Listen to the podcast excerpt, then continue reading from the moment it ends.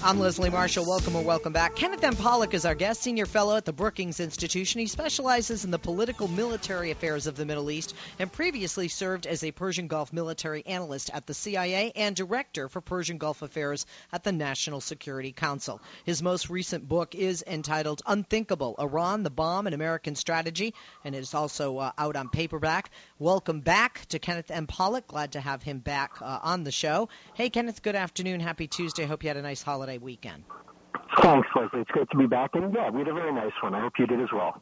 Thank you. Yes, I, I, I did. Sometimes it's nice just to chill and unplug and, you know, just uh, get away from it all for a bit.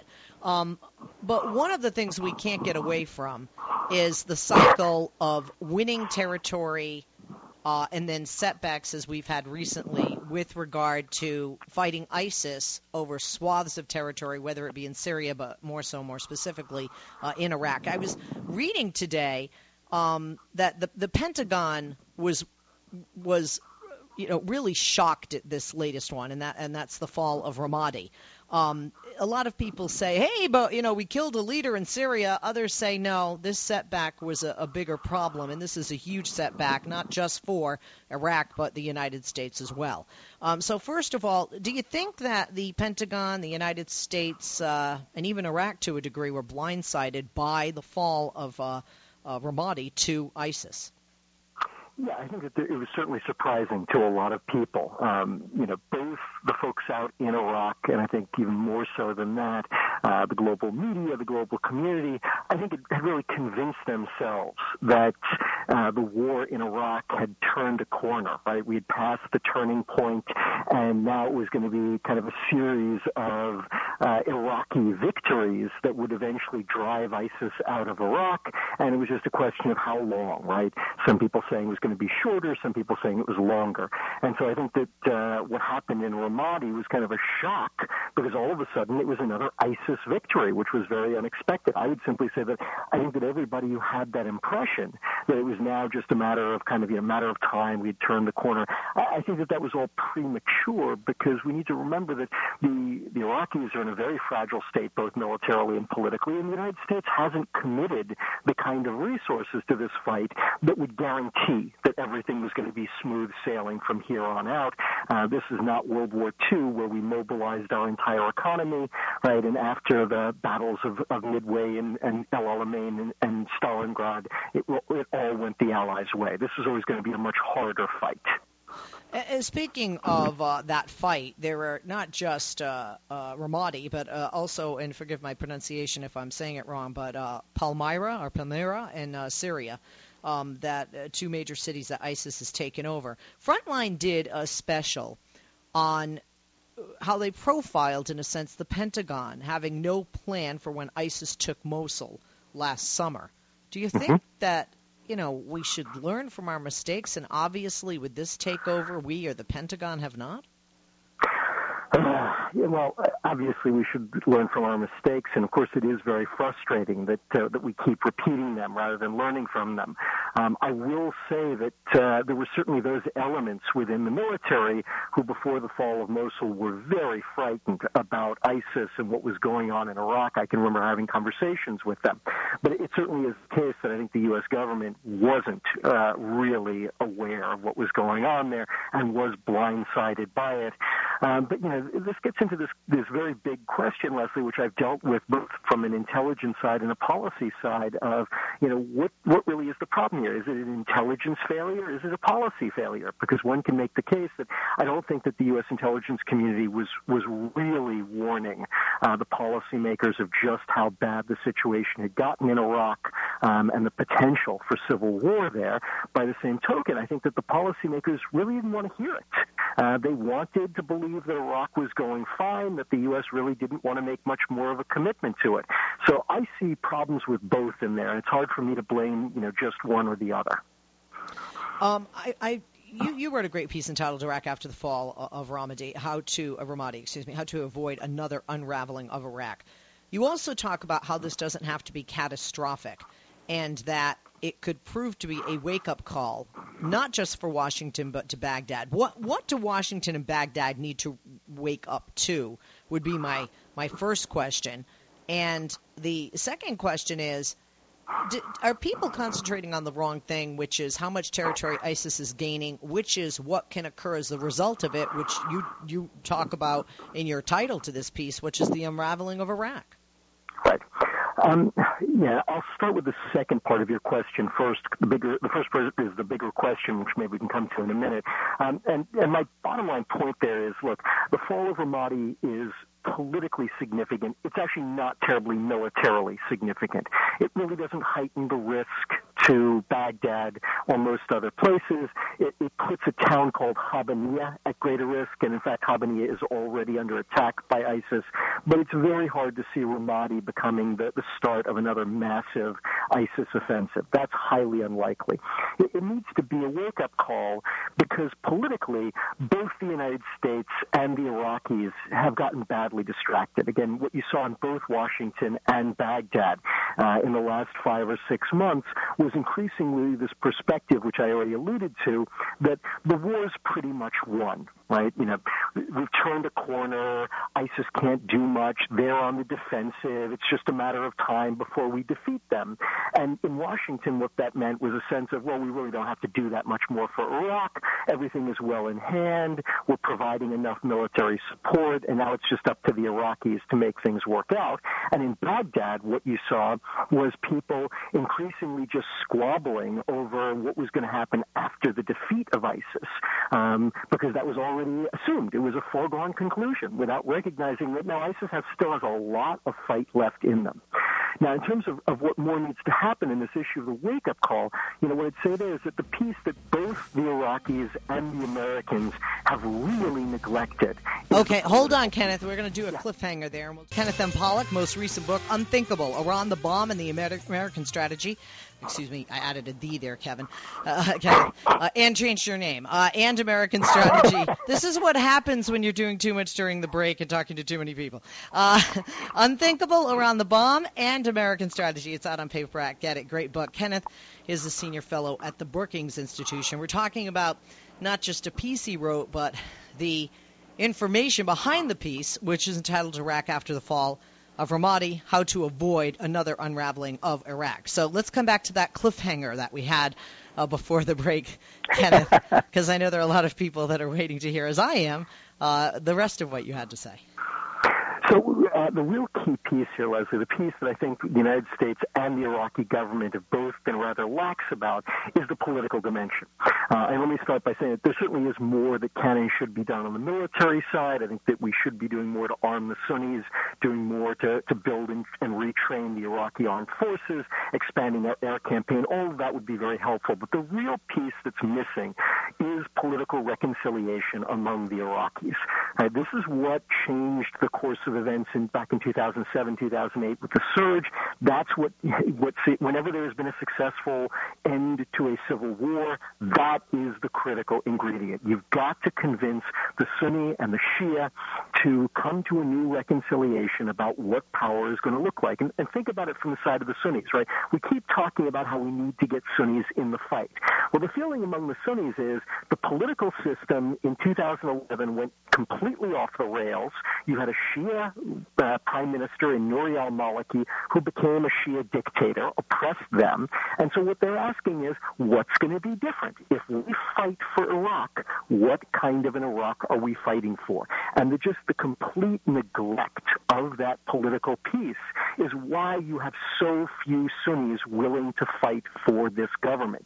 And until that changes, it's going to be very difficult to defeat ISIS, and quite frankly, it's going to be very difficult to end the civil war. Because even if somehow you drove ISIS out of Iraq, if you don't explain to the Sunnis what how Iraq is going to be better for them, they'll keep fighting. They'll fight the Shia because they don't want to go back to the dictatorship of Nouri al-Maliki. It's interesting you say that because I was talking to somebody who had done uh, business in, and not in the military, but a private business in Iraq. And uh, this individual knew Iraq very well. And he said, what the world outside of Iraq, and you have done uh, just this, uh, what they can't wrap their head around, but what you can, Kenneth, is that a Sunni is not going to fall on their sword for a Shia. Exactly. And, and and and that and that's part of the problem is that we have And, and some people are like, I don't understand. Why do they sign up? They have huge desertion uh, numbers. And this is one of the reasons is the fragmentation, not just of the military, but the fragmentation of the overall society. And this fragmentation can date back to what, 400 BC or something? Well, I, I mean, Islam was founded in 622, and, and I guess you know if you want to put a number on it, the Battle of Karbala in 680 AD is the start of the real split. But you know what we've seen, Leslie, is that Sunni and Shia can live together fine in all kinds of places. I mean, before we invaded Iraq in 2003, 40% of the population of Baghdad, and Baghdad is about a quarter of the population of Iraq, seven million people. 40% of that populace was either the product of a mixed Sunni Shia marriage or in a mixed Sunni Shia marriage. And I can't tell you how many Iraqi friends of mine refer to themselves as sushis because they're half Sunni, half Shia. Um, so you know, it is entirely possible. And even in 2008, 2009, when you had a power sharing arrangement forged by the United States, uh, and things were going really quite well in Iraq, the Sunni and Shia were getting along really quite well. The problem is that you know when we withdrew our troops in 2011, Nouri al-Maliki, who was paranoid, uh, went after the Sunnis, believing that they were coming for him, completely alienated the Sunni community. And, you know, the Sunni feeling now is kind of, you know, once burned, twice shy, right? We, we've seen this before. Uh, we formed a power sharing arrangement. You guys walked away, and the Shia went crazy and, and oppressed us. So tell us what's going to be different this time around. And again, I think that there is an answer to that question. And uh, Prime Minister Haider Abadi, I think, really does understand what needs to happen happen and is trying in his own way to make it happen. But a lot more needs to be done, a lot more to convince the Sunnis to try it one more time. And and then we have convincing of Sunnis. We also have convincing of Kurds. Uh, I mean, because right. there there there, ha- there there's been in Iraq, as you know, an oppression of whoever is not in power, and it's not necessarily a minority group, although the Kurds are certainly in numbers. Um, but you know the Sunnis aren't necessarily in numbers at all. So again, what you speak to is even though government leaders are, you know, this government leader is doing a, you know, a better job. At the end of the day, this is a very, and rightly so, I, I believe, non-trusting segment of its population based on the history of uh, former government leaders. Exactly right. And, and, first of all, again, this is exactly what you see in all these kinds of civil wars. It was exactly the problem that NATO was wrestling with in Bosnia and that the UN was wrestling with in Cambodia. Civil war after civil war. This is exactly what you see happening. Uh, and so it's it's a question of how do you overcome this mistrust, which you know, which is the driving force in Iraq today, and both you know historically in terms of other civil wars and also historically in terms of Iraq. You know, what you found is that it requires an outsider to act as both mediator to kind of forge that new power sharing arrangement and also to serve as kind of a peacekeeping force. And the peacekeeping force doesn't have to be big and it doesn't have to be bad, um, but it has to be there to rebuild that trust. And, you know, right now, nobody's really talking about doing those things. And it's why I sometimes cringe when I hear the administration talking about this is just a war against ISIS. Uh, because what we need to recognize, and it's kind of inherent in everything that both you and I have been saying, ISIS really isn't the problem in Iraq. ISIS is a symptom of the problem. They've come in and taken advantage of this deep rift between the Sunnis and Shia, and it's taking advantage of it. And the right answer, as we saw again back in 2007, 2008, is you heal the rift. If you heal the rift, the Iraqis will get rid of ISIS exactly the way that they did with ISIS's predecessor, Al Qaeda in Iraq. Uh, you know, in 2006, Al Qaeda in Iraq was running amok. By 2009, after you had had the surge and the Anbar awakening and this power sharing agreement and all that kind of other stuff, by 2009, Al Qaeda in Iraq is, you know, a bunch of guys hiding in caves, trying desperately to stay relevant. So we got to put our emphasis on, on really where the root causes lie. And the root causes here are in this mistrust and the civil war that it's bred between Sunni and Shia.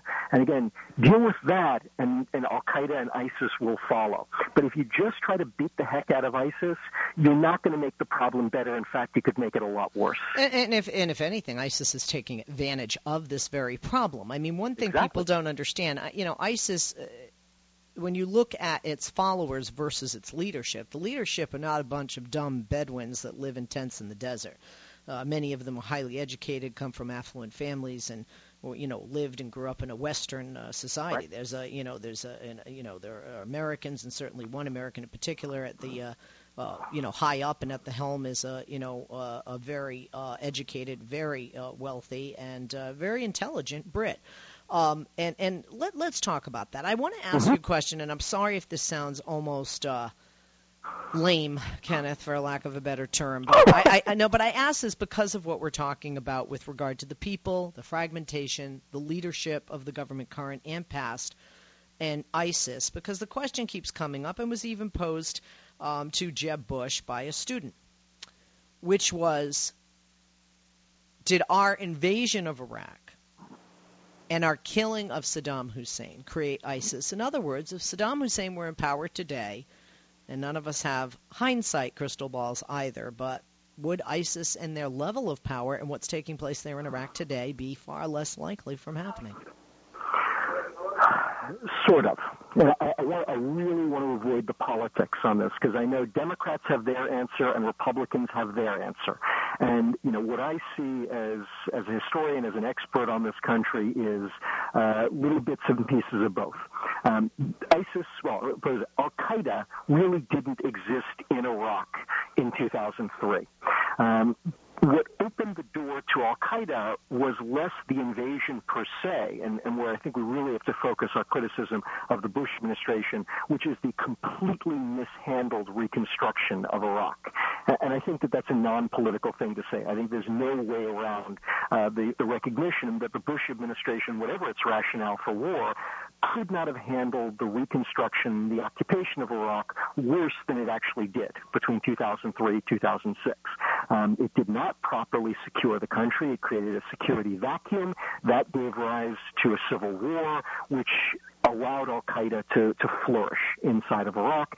And had either we not invaded or had we handled the occupation differently, I don't think that that would have happened. And again, I think that the proof of that was from 2007 to 2009 when the Bush administration finally did come around and do the right thing with the Anbar awakening and the surge strategy and General Petraeus' population security and everything that Ryan Crocker did. All the things that the experts were saying should have been done right from the beginning. As I said, the moment that that happened, you know, Al Qaeda found itself on the rocks very quickly. Um, so clearly, the the failed occupation and reconstruction of Iraq did open the door to them. But as I said, Al Qaeda really is in desperate shape in Iraq by 2009, 2010, and then of course when the United States disengages from Iraq in 2010, 2011, that once again opens the door to them because it recreates the fear and the mistrust. It allows Nouri al-Maliki to kind of go crazy, uh, which alienates the Sunni community again and reignites the civil war and then ISIS, which we should remember, ISIS is the son of AQI. ISIS was born of the remnants of Al Qaeda in Iraq when yep. they fled Iraq into Syria, into its civil war, used the civil war in Syria to, to regrow, and then came back into Iraq to exploit its civil war.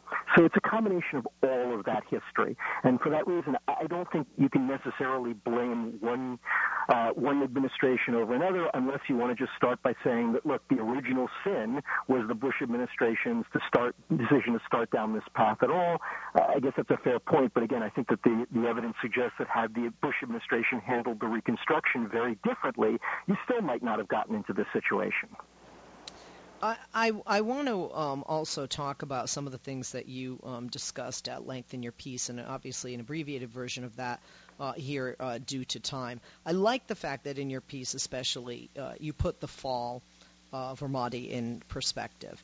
And you talk about this not being new, and you also talk about what the Iraqi security forces did not do. Because I think a lot of people, when they read the headline and the first few lines in an article, which many people do and don't read the whole thing, you know, through, have the idea, have the idea that the Iraqi security forces did what they did, many did, uh, in uh, June mm-hmm. last year, which right. is, you know, they were just like, you know, I'm dropping my guns and you know they said I'm out of here, and they ran faster than hell to get as far away as quick as possible. And and that really was not the case. They've held their defensive positions not far outside the city limits. Correct. Right. Right, exactly. And I think that's a very important thing to recognize, which is that, first of all, they were battling for Ramadi for close to 18 months, um, maybe, what, 16 months. Uh, uh, ISIS first attacked Ramadi in December of 2013. And at that point in time, they conquered Fallujah. They were only able to take the suburbs of Ramadi, and they've been fighting for Ramadi ever since. So this isn't really a sudden surprise attack. Tactically, right, I think they did, you know, they did some very clever things in terms of suicide bombings, etc. That caught the Iraqis by surprise. But this is a fight that's been going on for 18 months. And for most of that 18 months, the Iraqi army was fighting fiercely and holding their ground. Um, they did uh, abandon Ramadi last week, but again, what was interesting is they didn't just, as you pointed out, they didn't just drop their weapons and run away and take off their uniforms and kind of blend into the civilian population. They withdrew from Ramadi and took up tactical positions several miles away. Now, again, that's not good. That's, I think, what exactly what uh, Secretary of Defense Carter uh, was complaining about when he said that he felt like the Iraqis had lost the will to fight. Uh, but nevertheless, as, as General Dempsey pointed out, they didn't just run away. They didn't just flee. Uh, they withdrew. And again, that suggests a, a greater degree of commitment and cohesiveness than we saw from them about a year ago. And, you know, it's small progress, but it's something, and, and we need to keep all of that in perspective. Well, let's quickly uh, take a call, and uh, we go to Kevin in Santa Fe on line five. Kevin, quickly, a question or comment for our I guest. don't know if you noticed an article by Scott Ritter, which firmly placed the root of all this in the in Wahhabism, which is a sect of Islam. That's that, what that's what those in Saudi Arabia um, you know uh, practice. Uh, they don't practice Wahhabism uh, that much in Iraq, right? And to and uh, please, uh, caller, uh, anything else to your question due to time? I'm just trying to rush it, Kevin. Uh, okay, Kenneth, uh, I think you got his question that this is sure. because the root is based well, on Wahhabism. Wahhabism is a, it's a version of Salafi Islam. Salafi just means fundamentalist, and it is true that ISIS also practices a version of Salafi Islam. Um, what I'll simply say is that while there certainly are some people who are attracted to ISIS because of this Salafi religious fundamentalism, again, the bigger thing going on is the civil war, and we should remember that they've gotten thousands and thousands of recruits from Iraq and Syria because they're simply Sunnis who want to fight against the Shia. And ISIS is the most potent Sunni force fighting against the Shia. That's one of the reasons why Ramadi was important. That's you know another piece of the, the essay that I wrote pointing out that it's important psychologically because it looked like ISIS was on the ropes and now this victory for them all of a sudden kind of reinflates their psychological profile.